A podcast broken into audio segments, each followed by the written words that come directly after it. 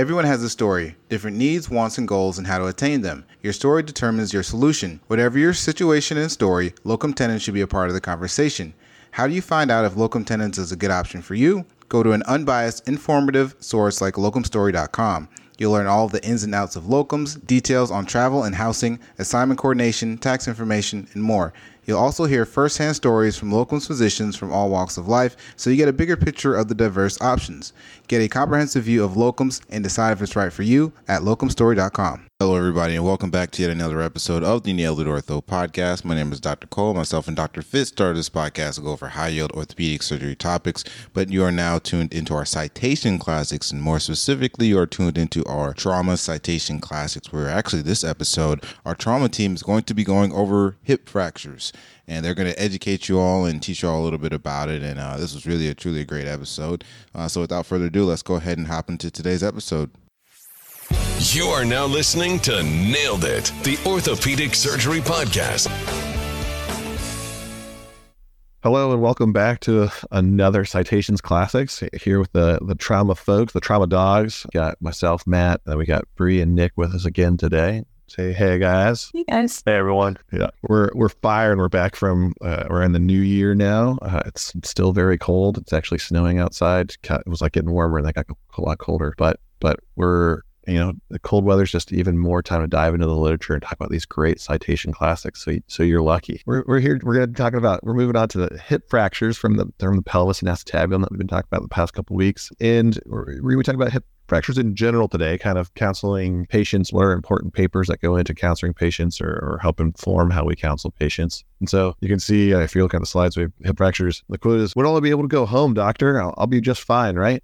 And uh, I think we'll, we'll unpack that a little bit and uh, we'll talk a little bit more about they might be able to expect. So before we, we go into it, I want to present a, a patient little scenario for everyone that we'll be kind of using to frame our narrative today. And so, so Nick and Bree, we were talking about a little bit earlier. So we, we've got a, a sweet, sweet grandma lives lives at home by herself. She's able to shop for herself. She goes out to the community ambulator. She uses a cane, but gets around, does everything for herself really, really well. And, and last night she was having a good time. She drank a started drinking a bottle of wine. She was going back to the, the kitchen to rinse her cup when she uh, she tripped over her cat, fell, landed on her hip, and she comes into the emergency department. The whole family's there, they, including the cat. Somehow they snuck it in.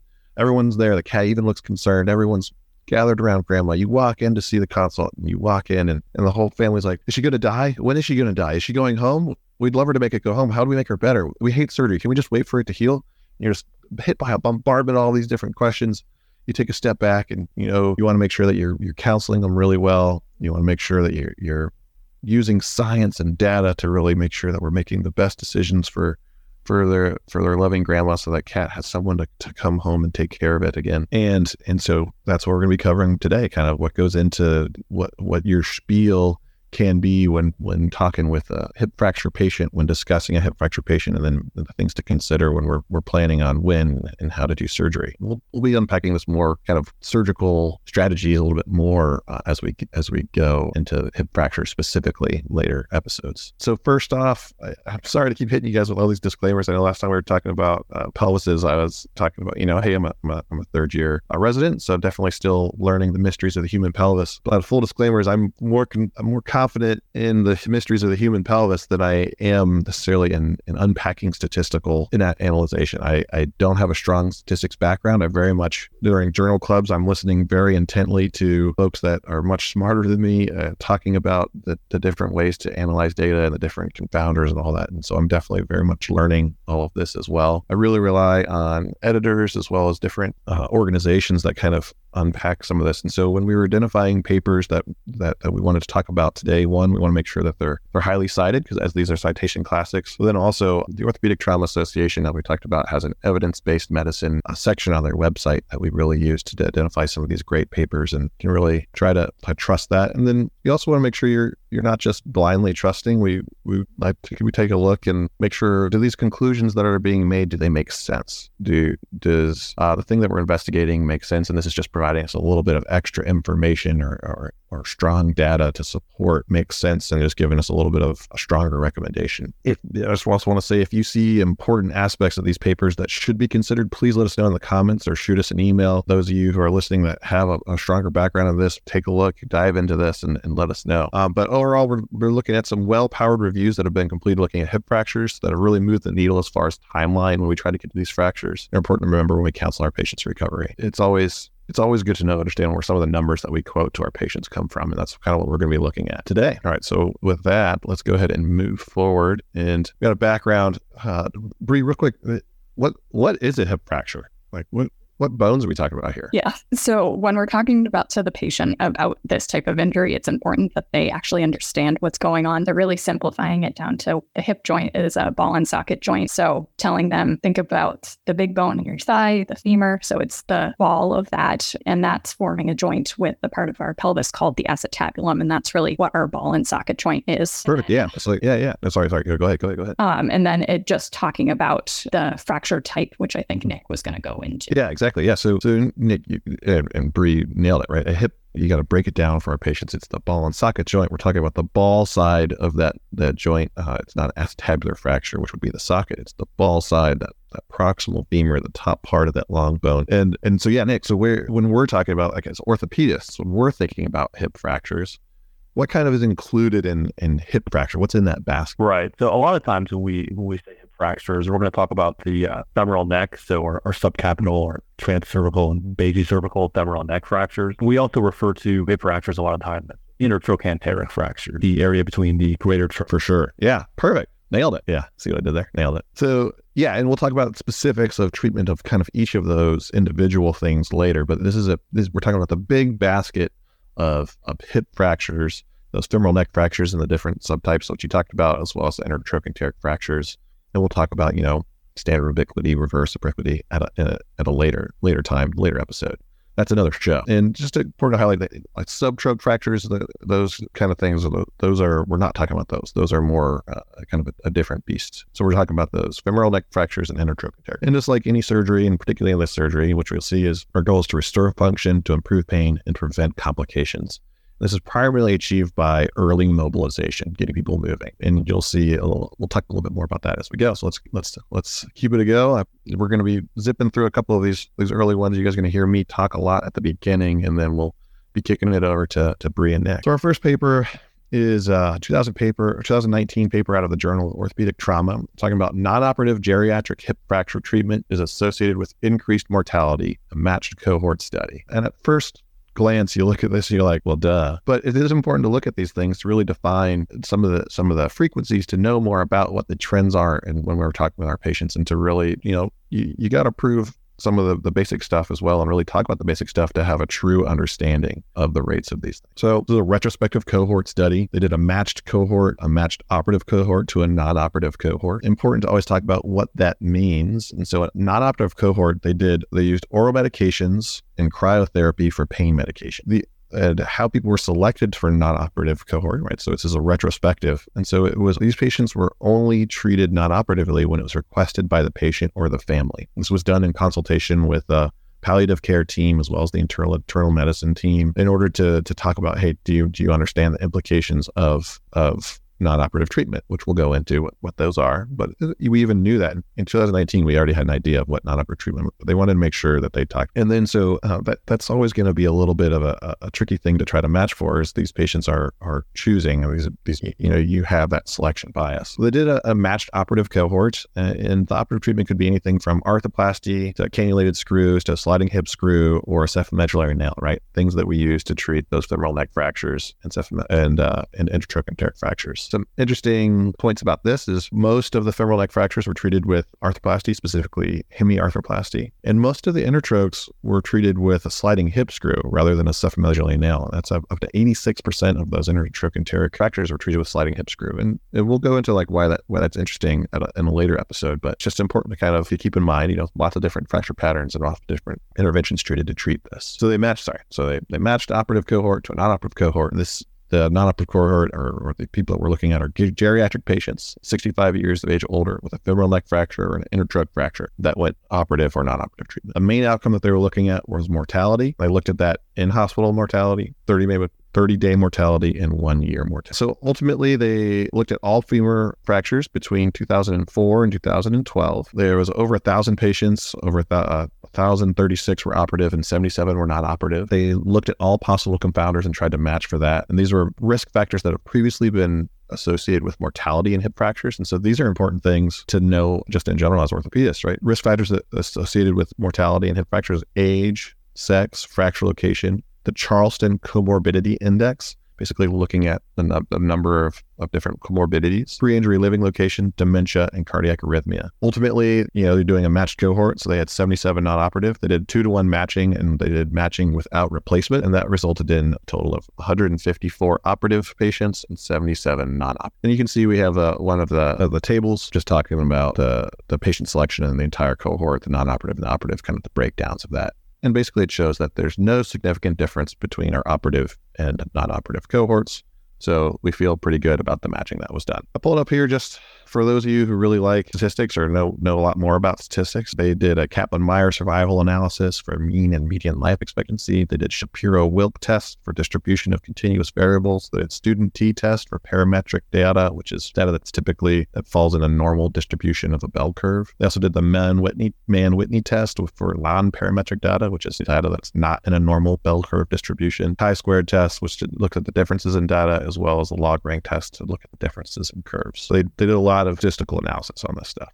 And as you'd expect on our, on our results, the mortality is a lot higher in the non-operative group than the operative group at, at all of our time points. In our in-hospital, we have non-operative mortality of 30%, operative 3.9. 30 day, 63% non operative, 11% and operative. So basically, it boils down to at a year, 84% of non operative patients, uh, Uh, an 84% mortality rate, rate where in the operative, 36% mortality rate. The one interesting thing is that the actually the length of stay or the, the hospital length of stay was lower in the non-operative group than the operative group. That might be a little bit different, but if you think about one, they had one outlier in the operative group that stayed for 146 days that pushed the the length of stay average up by an entire day. And then also a lot of times if someone's if they're not they weren't having a, a discharge planning immediately on, on on uh, presentation in the operative group, it only started after the operative intervention. And so that kind of creates a little bit of lag time. But mortality is certainly higher in the non operative group and significantly higher, like significantly, significantly higher. So what's the conclusion? We have a one year mortality rate and 86% in the non operative group. However, I like to highlight from this that we get some good data. Even with the operative treatment, there was 36% mortality. it, like not just something that's uh, a fracture that would take, take in isolation, it kind of be as an indication of overlying status of the patient. Important to note, this 36% mortality at one year, this was a matched cohort of, you know, people who underwent non-operative treatment that are pretty unhealthy or kind of at the end of life. And so they actually did find that the Charleston comorbidity index was lower in their unmatched patients or their healthier patients. And so we could expect that maybe the, the mortality rate at one year for operative treatment overall as a group is a little bit less than that. I think an important limitation of the study is once again that's that self-selection of patients to not opt. They did they did look at pre-injury amb- ambulation. They had no difference in the mortality rate. The non uh, to highlight again, the non-operative management did not mean a longer stay, but the operative treatment was better for mortality at all time points. And so it's an important discussion we had with patients. So so based with this Bree. So based on this, uh, we have our patient. She came in. The cat's there. The cat's meowing, running around. But but you know the family's like, hey, if we could, we don't like surgery, we, but we want to get her back uh, moving around and back living at home. Can we do non-operative treatment? What, what would you tell these? So essentially, what I'd want to discuss with uh, this family is that what we do when we care for a patient is we have an entire team of people working together to uh, essentially look at whatever their medical comorbidities are and their mobility is at baseline, in addition to thinking about what type of fracture the patient has. And what we do is essentially help the patient get back to their baseline through the use of the internal medicine team, physical therapy, and the orthopedic team in order to figure out what interventions that patient really needs in order to really reduce their pain and like you said before increase their function and get them back to a point they're happy and healthy and the patient scenario you had she was living alone. So if that's her goal to get back to that baseline, it's really important that we optimize her outcomes by bringing her into surgery and thinking about what her medical history is in order to figure out what the correct timing would be for that. But really, we want to have the patient be an active participant within that team in order to figure out what is best for them. Yeah, for sure. And you, you brought up a lot of really good stuff that we're, we're going to be diving into over, over the course of this. But yeah, like it's really, it comes down to, you know, if you want a chance at, at getting back and, and to, we got to be talking about surgery. Like um, these are these are folks that if you don't get surgery, you're not moving around, you're not going to do well. And, and, we can talk about the reasons why not opportunity treatment doesn't do better, but people aren't able to get up and mobilize. And if you're not able to mobilize, you know, you, life's about momentum. If we're not able to get up and move around, our body starts kind of failing us a little bit more, a little bit more. And these people are coming in with with uh, comorbidities. There's a reason why they fell. There's a reason why they fractured. And so if we we give those other reasons a, a head start or a boost by not moving around the patient, and or sudden they're starting to get ulcers, they're starting to get pneumonia, they're starting to get other other different things because they're not moving around. That's certainly going to hasten the end of life. So if we're this is already kind of part of the end of life process, but if we want to try to stave that off and get them back as much as possible, we, we got to be talking about surgery. Okay, good. Good. Let's let's blitz through another one real quick. We've got uh, the impact of a co-managed geriatric fracture center on short-term hip fracture outcomes. This is in the archives of internal medicine in October 2009. But you didn't hear that. think we were going to be talking about internal medicine papers in here, but uh, it's, it's important to know what our colleagues are talking about and if they ever want to not admit a patient, be able to use their their data to, to help our cause. But this is really going to be talking about, like Bree was talking about, that that the importance of that co-management team and, and the whole team, including the patient, uh, moving forward. But we'll take a look exactly what this paper talks about. It's October 2009, Archives of Internal Medicine. So the background kind of what we're talking about, patients with hip fractures have comorbid, comorbid conditions. And in order to address that, this uh, center, this is a, termed a geriatric fracture care center, uh, they evolved a, a, treatment approach that assumed a couple different things and they built a team around that. One, they assumed that most benefit patients benefit from surgery. Yep, we talked about that last. Shorter time to surgery is less time to develop uh, iatrogenic illnesses. We'll talk about that in future papers here coming up, but but yes, agree with that. Uh, co-management with frequent communication avoids iatrogenic problems. That's a that's a big one. So that's what we're going to talk about here is kind of really examining that and see if that bears out in some data. But co-management with frequent communication avoids iatrogenic problems. Standardized protocols to decrease adverse outcomes. That's kind of held true across uh, many different platforms from the military to, to medicine. So that makes sense. And then discharge planning begins at admission. That makes sense. That can definitely decrease our length of stay, get people out a little bit sooner, find a better place for them. So they were comparing between two hospitals, and we'll go into a little bit more, but the Geriatric Fracture Care Center focused on those five things that we talked about. They had subspecialty consultations were minimized and they're being managed by a geriatric geriatrician as well as an orthopedist. It's based in a 261 bed community based teaching hospital that has actually a close affiliation with local assisted living facilities and nursing homes. Uh, and so they get a lot of geriatric hip fractures. As compared, this was all compared to a usual care hospital, which was a tertiary care hospital, kind of what you think of as these, uh, an academic center. Overall, the two hospitals shared house staff as well as medical students and faculty. They have a similar in catchment area. They're very next near each other, one being a tertiary uh, center and one more of a, a smaller community based hospital. Uh, an important thing to notice to talk about is they didn't have any overlap in staff.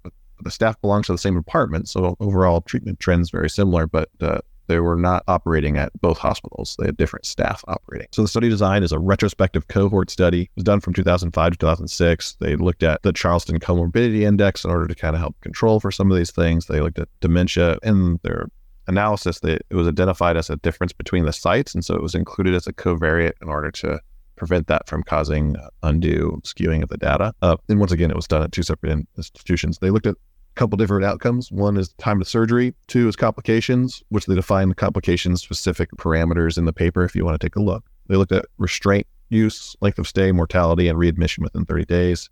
They analyzed this all with chi-square test, Fisher test, unpaired t-test, linear and logistic regressions in order to take a look at everything. So overall, the population, they had uh, included folks with 60 years old or and older with proximal femur fracture, which we talked about the fracture patterns before. Then they had 193 at the Geriatric Fracture Center and 121 at the local institution without the program at the tertiary care center. And uh, I put the characteristics of the patient at baseline, which is really interesting. If you take a look at the Geriatric Fracture Care Center, the age is significantly higher. The those who are community dwelling or more independent ambulators is lower. So, you know, there were more people at assisted living facilities and nursing homes that went to the geriatric fracture care center. The Charleston comorbidity score was on average higher at the geriatric fracture center and the dementia percentage was higher once again. And so taking a look at this, and you, would suspect that, you know, the, the geriatric fracture care center has a little bit of an uphill battle to do here in order to to really take care of their patients. So then we look at the results. And so looking at the results, the outcome we see that at the geriatric fracture care center, the time to surgery was significantly less in hours, 24 hours as compared to, to 37. The restraint use was lower. Length of stay was lower complications overall was lower, 30% as compared to 46%. And, and that, and that was, uh, all of those things are, are significant. There's significantly less delirium, so less, so significantly less postoperative infection, which includes urinary tract infection, pneumonia, and surgical, surgical site infection kind of lumped together. And then significantly less cardiac or hypoxia complications. And so even with that kind of uphill battle, the fracture care center with this this team based model performed better. And so that's that's pretty pretty strong. We see in conclusion the patients got to surgery faster, they had less complications, they had a shorter length of stay. And I put an important note is it's not just including a geriatrician and an orthopedist together.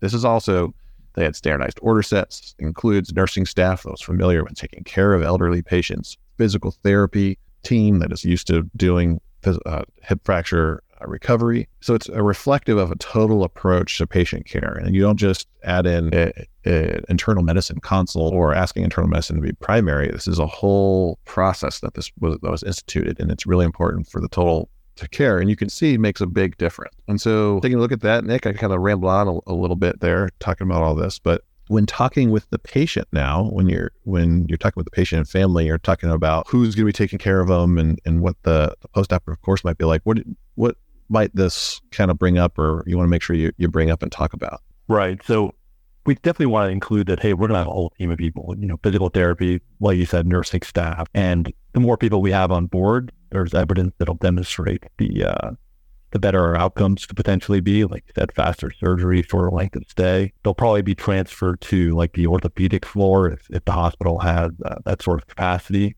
where people, you know, the staff is, is used to taking care of these kinds of fractures and they'll likely get better care there. They're likely going to have a holistic team that, that will be participating in the uh, entire care of the patient and their comorbidities. Nice. Yeah. Perfect. Like, right. Like we just highlight, hey, it's important that we take a whole uh, look at all of you and make sure that we're we're helping you as much as we can, take into account all the things that make you you, including your medical history and your home situation and your your strength and ability. And so we want a whole team to be able to look at all those things, help optimize all of those things, uh, and work with you. And the most important part of this is you, right? Is work is you're being able to work with physical therapy, you working with all these different teams to make sure that we're considering everything. But yeah, really highlight like, hey, we're going to have a, lot of people working with you. We're all talking with each other. All working with you, and it's all to make sure we're doing the right thing at the right time. But yeah. So and and surprise when you think about all those things and you you really put together a team that's going to help support a patient that we we see we see better outcomes, and that and that's fantastic. And and makes me kind of curious if maybe we could do some of these things about uh, some of our other subspecialties. I think you know actually in the joints literature, right? a, a, standardized approach to our joints patients has, has improved our ability to get people moving and everything again. And so it is something that we see across the board, particularly in, in hip fractures, where it's really important because we're talking about a risk for mortality, right? Like that is, that's the, that's the ultimate uh, big, big endpoint. All right. So kind of getting into now talking about timing of surgery. And we'll have uh, two papers that talk about this. And we're going to start off with a, a 2010 paper at the Canadian Medical Journal, uh, Canadian Medical Association Journal, 2010. The effect of early surgery after hip fracture on mortality and complications, systematic review and meta analysis. And this is a, a, a big paper that was very rigorously done they they really took their time and they they had pretty strict inclusion criteria. They had studies with 60 patients who were 60 years or older. They had a low energy hip fracture. They had evaluation of uh, discussion of preoperative surgical delay. They looked at all cause mortality. I think a big thing here is they looked at everything that was in a prospective design. They did not look at any re- retrospective studies. And they also looked at no language restriction in order to help increase the, the strength and the, the patient encatchment for that. The main outcome measurements, always really important to identify what were the papers looking at. And they looked at mortality. So taking a look at their population, the population they, they identified almost 2,000 papers. They excluded a ton based on, you know, like letters, case reports, all that. I think when we're doing these meta analysis, it's easy to kind of skip over that flow chart that talks about articles identified by initial search to get down to the ones that are included in the systematic review. But it is important to take a look at what they uh, what they were looking at, how they decided not to look at different things, because that's what you know they might be missing out on some different things, or they might be you know not taking into some things into account. But they did. I mean, they did studies on Medline and Embase in order to find all these. They looked at the, they physically went through the archives of the OTA, COA, MAOA, AAOS, ABJS, uh, the Piedmont Society, and they to make sure that they weren't missing any unpublished data. They they contacted all these people. They did a huge amount of work in order to make sure that they were in catching all of the the uh, appropriate information and studies. And so when they looked at that, they also then looked at the quality. They used an adapted version of the Newcastle Ottawa scale for cohort studies basically it assesses for a selection and attrition bias. It, it, the grades are based on selection and applicability of the study groups. And they looked at if the ascertainment of the exposure or the outcome was biased, as well as the adequacy of follow up. The Newcastle Ottawa scale also looks at outcome if the outcome is to make sure that the outcome is not demonstrated at the beginning of the study, which they discarded for the study because right, right, the outcome's death, and so obviously it's not demonstrated at the beginning of the study. So they this resulted in a score from zero to eight. Uh, they looked at papers that scored a seven or higher as high quality, five to six or moderate quality, and anything less than four was low quality. They also did a kappa statistic to confirm agreement when looking at these uh, studies as far as what their score was, and it was set at uh, 0.65. So, it, they did a primary meta analysis, which studies that were adjusted for potentially confounding variables were included. They did a secondary meta analysis, which they looked at studies with unadjusted uh, estimation of mortality. It was basically a long way to talk about they looked at relative risk. They took all of these different studies, and if they had, if they reported frequency data, they converted it to relative risk. They had odds ratios or hazard ratios, they converted it to relative risk. They looked at relative risk at 30 days, six months, and one year. They pooled outcome measures. They did funnel plots for publication bias. They did T squared, or sorry, I squared for heterogeneity quantification, stratified analyses, statistical tests for interactions. They controlled for inflation of type 1 error with p less than 0.01. They did a ton of very rigorous statistical methods. I talked to someone who uh, in, in my program who has a little bit more statistical background than I and they they were they were impressed with the, the, the rigor that they did with this, and I think this is why it's included as a strong thing for our in the OTA EBM uh, database why we can really trust this study. They were able to, to identify four high quality studies, five moderate studies, and seven low uh, quality studies. And I have the two forest plots up here taking a look at mortality and looking at complication. And so here, looking at early surgery versus delayed surgery, they they have on the left all the different studies, and some studies use 24 hours. The most of them use 24 hours.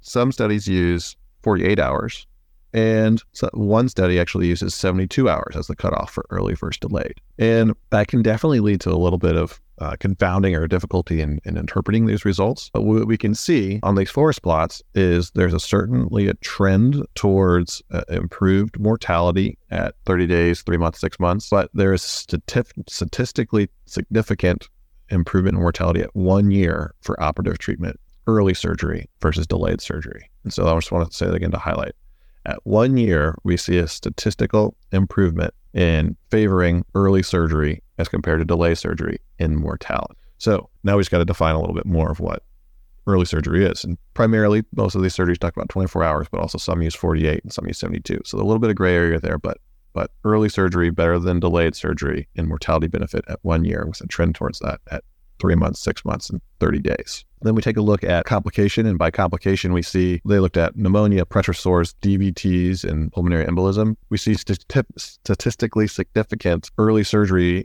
improves or, or reduces pneumonia and reduces pressure sores, but not statistically uh, addressing um, deep vein thrombosis or pulmonary embolism. Basically, pneumonia and pressure sores are helped by early surgery. So to break that down, I know it's a, a, lot of talking, a lot of talking about a lot of talking about statistics, which is really hard over over uh, a podcast or, or listening. But we have early surgical treatment is associated with significant reduction in mortality. Boom, that's our big plan, our, our big our big overwhelming statement. But we know that 24 hours, 48 hours, and 72 hour time points were all used in the literature. And so that It's like, ah, but but when? What is early surgical treatment? A little bit of work left to be done. We studied the reduced risk of pneumonia and pressure sores. I think highlights of this study, it's a prospective meta-analysis. That's pretty excellent, but it's still limited as it's a, an observational study and and confounding is a definite consideration. But but I think overall, a really powerful uh, tool when we're talking about early surgical treatment. Rather than go ahead and ask some questions again right now, I think let's go ahead and dive into to Bree's study where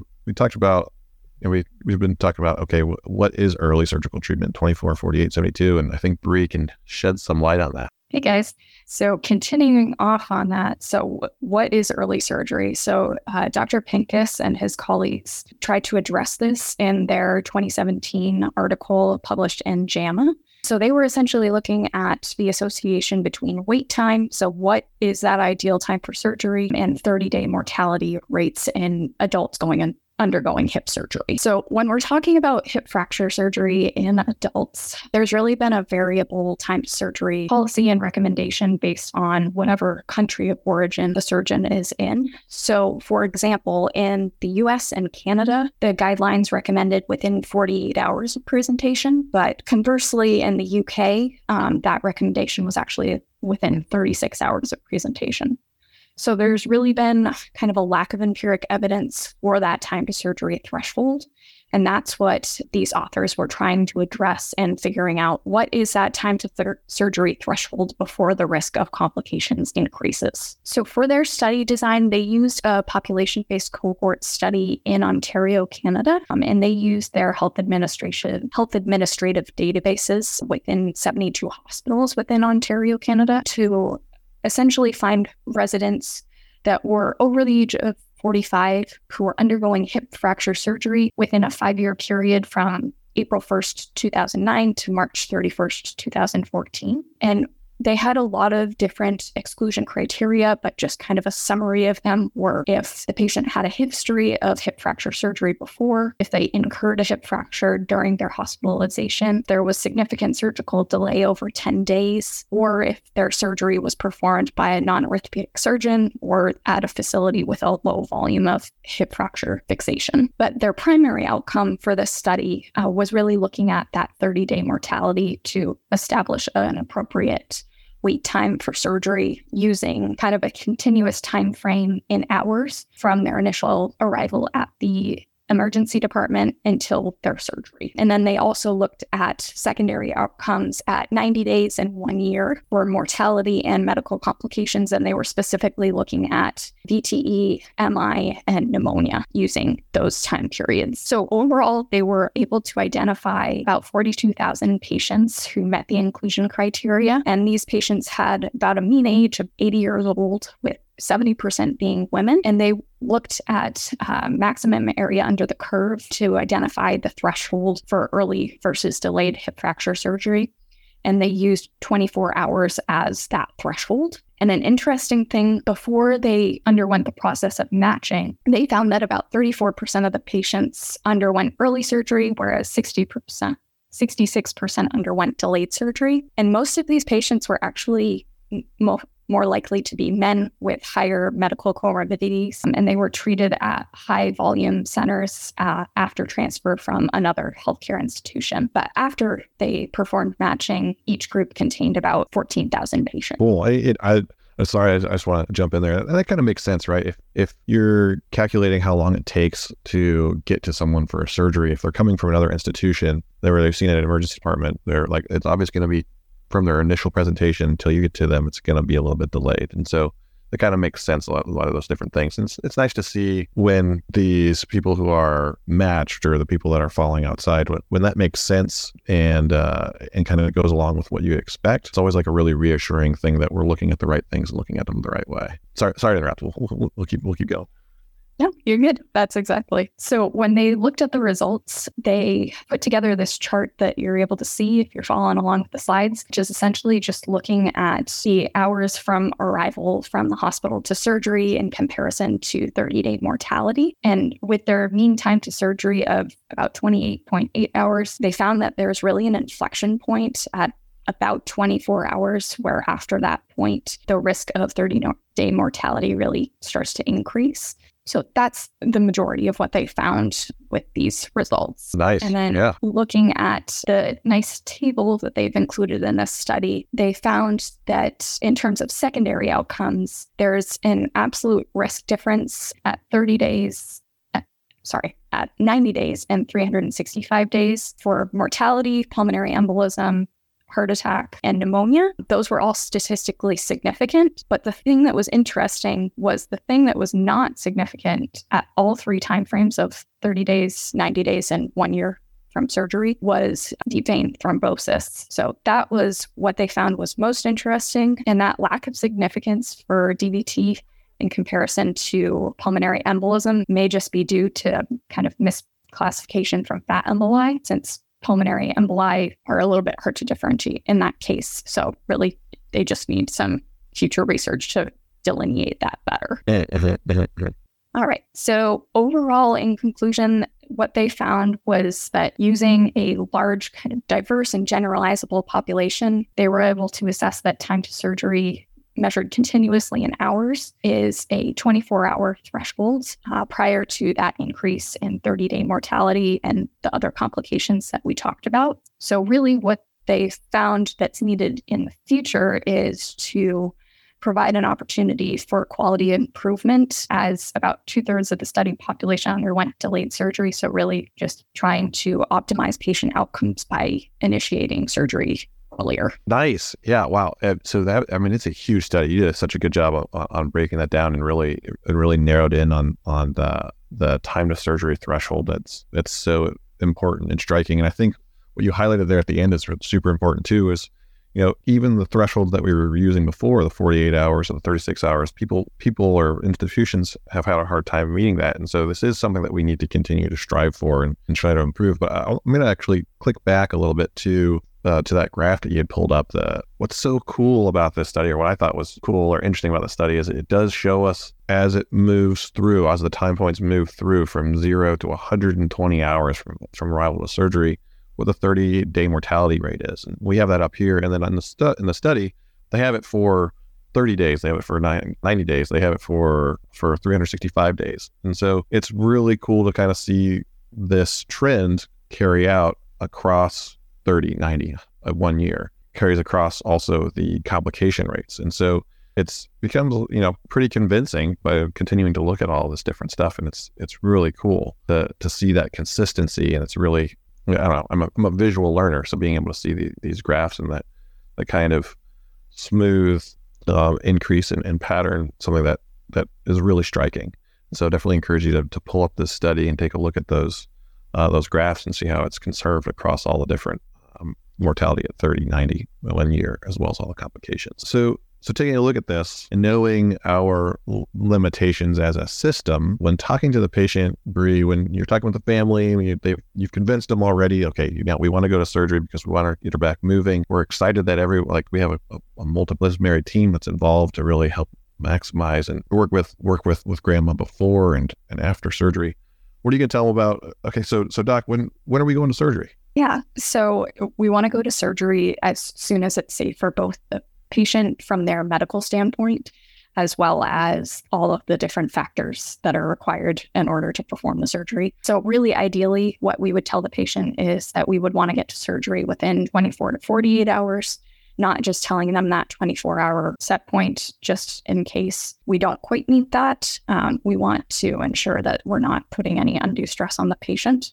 So just giving them that time frame of 24 to 48 hours that we'd like to get to surgery.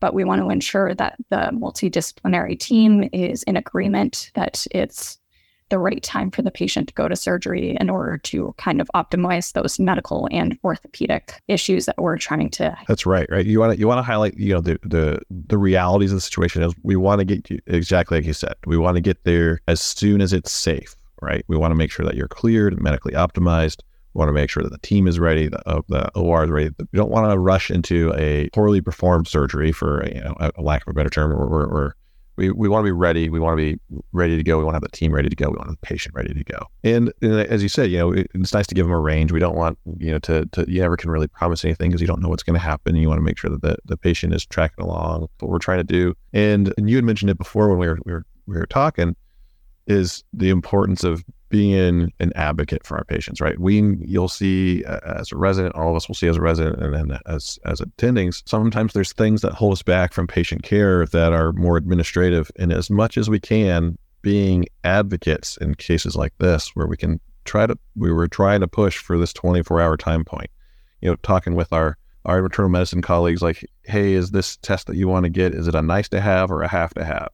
Is it talking with the OR front desk? Hey, you know, we need to make sure we we have coverage going a little bit late in this room to make sure that we're getting them today instead of tomorrow. So communication up and down and sideways in order to help push forward the care for these patients is is huge. But also understanding, you know, the realities of the of, of every of where we work and, and knowing what we can control and can't control, working make sure that the patient understands uh, what we're trying to do and how we're trying to do it. That's that's great. All right, all right, Nick. Let's go ahead and finish it off. Last last paper right here. All right, sounds good. This is a paper in JBJS published in 2008. Early operation on patients with a hip fracture improved the ability to return to independent living. We're gonna drive home some points like we already have about timing, but then an important aspect on this paper is the ind- return to independent living aspect, which which we'll get into here in a second. So as we make clear, hip fractures, some of the most common orthopedic injuries we see, mortality rates as high as 30% at one year.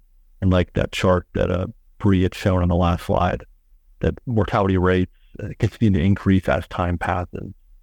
30-day mortality rate following surgery reported at 9%. There's some variability in that. And like we've been talking about for the last uh, couple minutes, there's a little bit of controversy at timing hip fractures and, and when is the perfect time and, and what are the variables uh, in regards to when we fix them. So just setting the stage a little bit, this paper, this review paper by Khan et al., 2009, he reviewed 52 studies, almost 300,000 patients.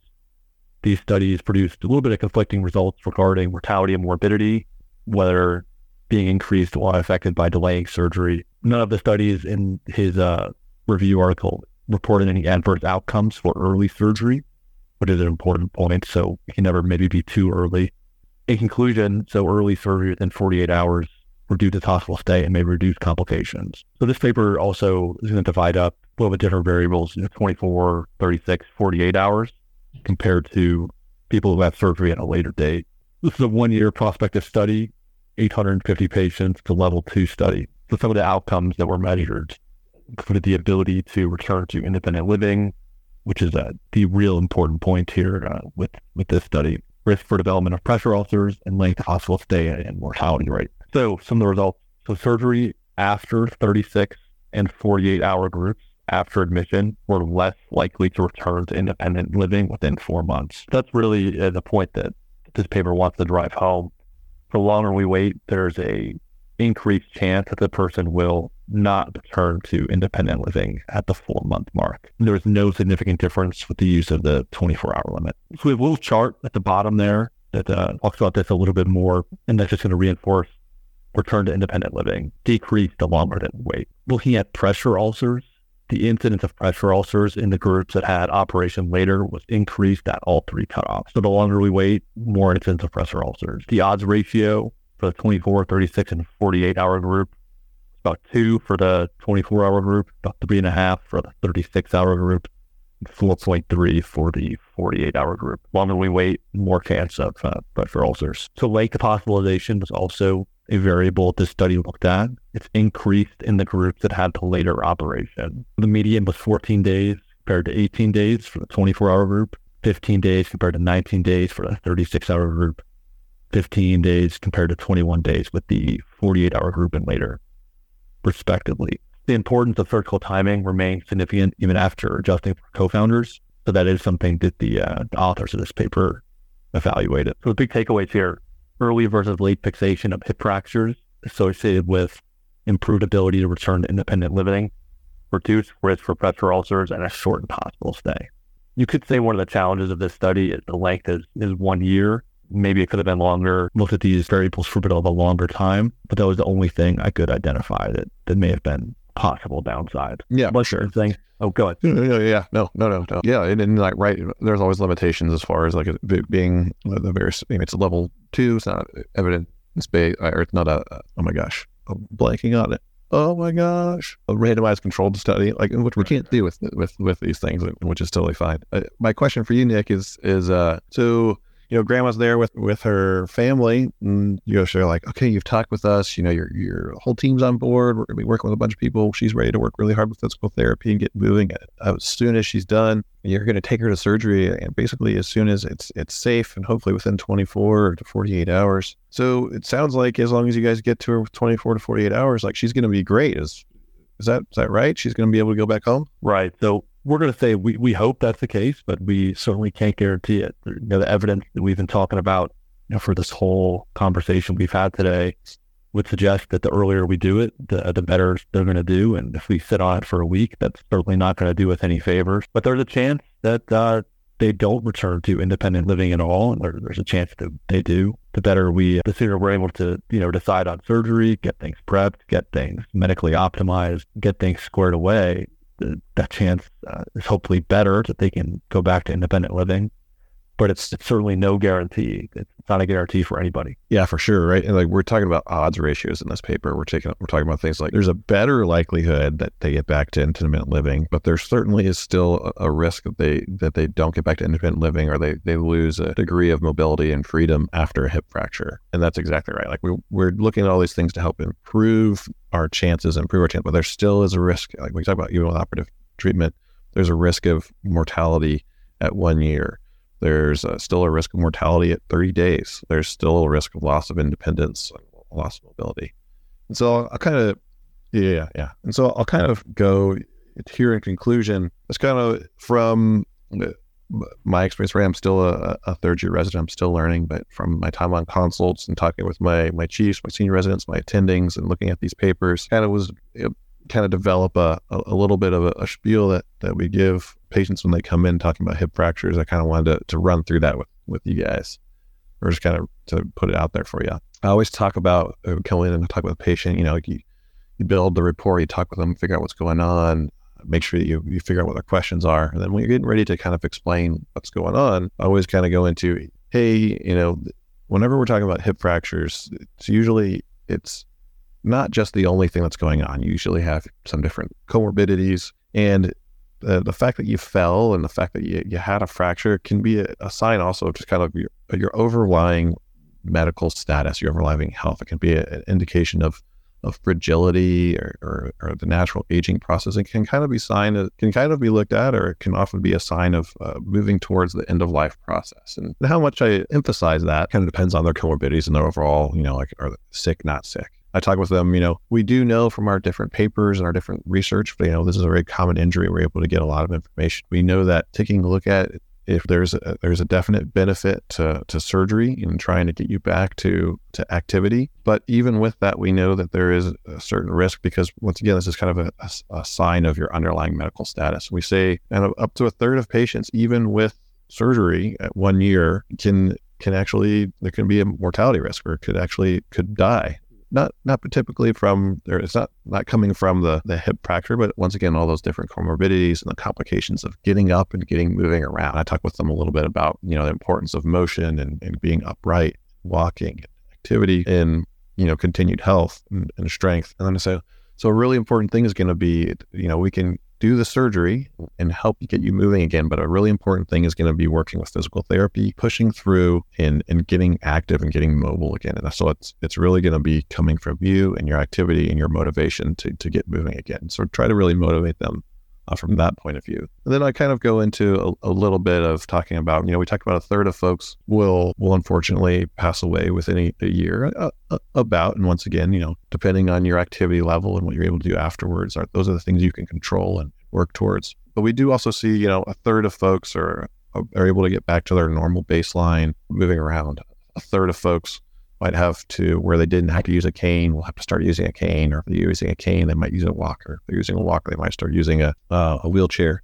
And that can have impacts on their ability to, to live alone or versus needing help in an assisted living facility. And that's something that we'll continue to work with. Physical therapy you might need a, a short stay in an assisted living or physical therapy focused facility with the of course the goal of going home but a lot of that's determined on your ability to get back to motion. And that's the best thing that we can do for you is getting you back moving get you back moving as soon as possible. And we're going to be working with your team too to do that as soon as it's safe for you. And that's that's kind of the it's kind of the, the whole the whole spiel. Well, guys, good job. Another one done. Another one down. We talked about the kind of the background hip fractures. I'm looking forward to jumping in and and doing a little bit more of the specific fracture care, doing a, the more uh, the more uh, surgical side of things here coming up in the next couple episodes. Hello, everybody. Thank you all for listening to that episode on hip fractures and our kind of our trauma citation classics team taking it away. They really did a great job with that episode. So, if you liked it, please go and leave a review. Let us know how much you enjoyed it. Leave a like on all our social media and leave a thumbs up just just tell your friends. Just thumbs them up and say hey that was a great episode. All right until next time. Everyone has a story. Different needs wants and goals and how to attain them. Your story determines your solution. Whatever your situation and story locum tenens should be a part of the conversation.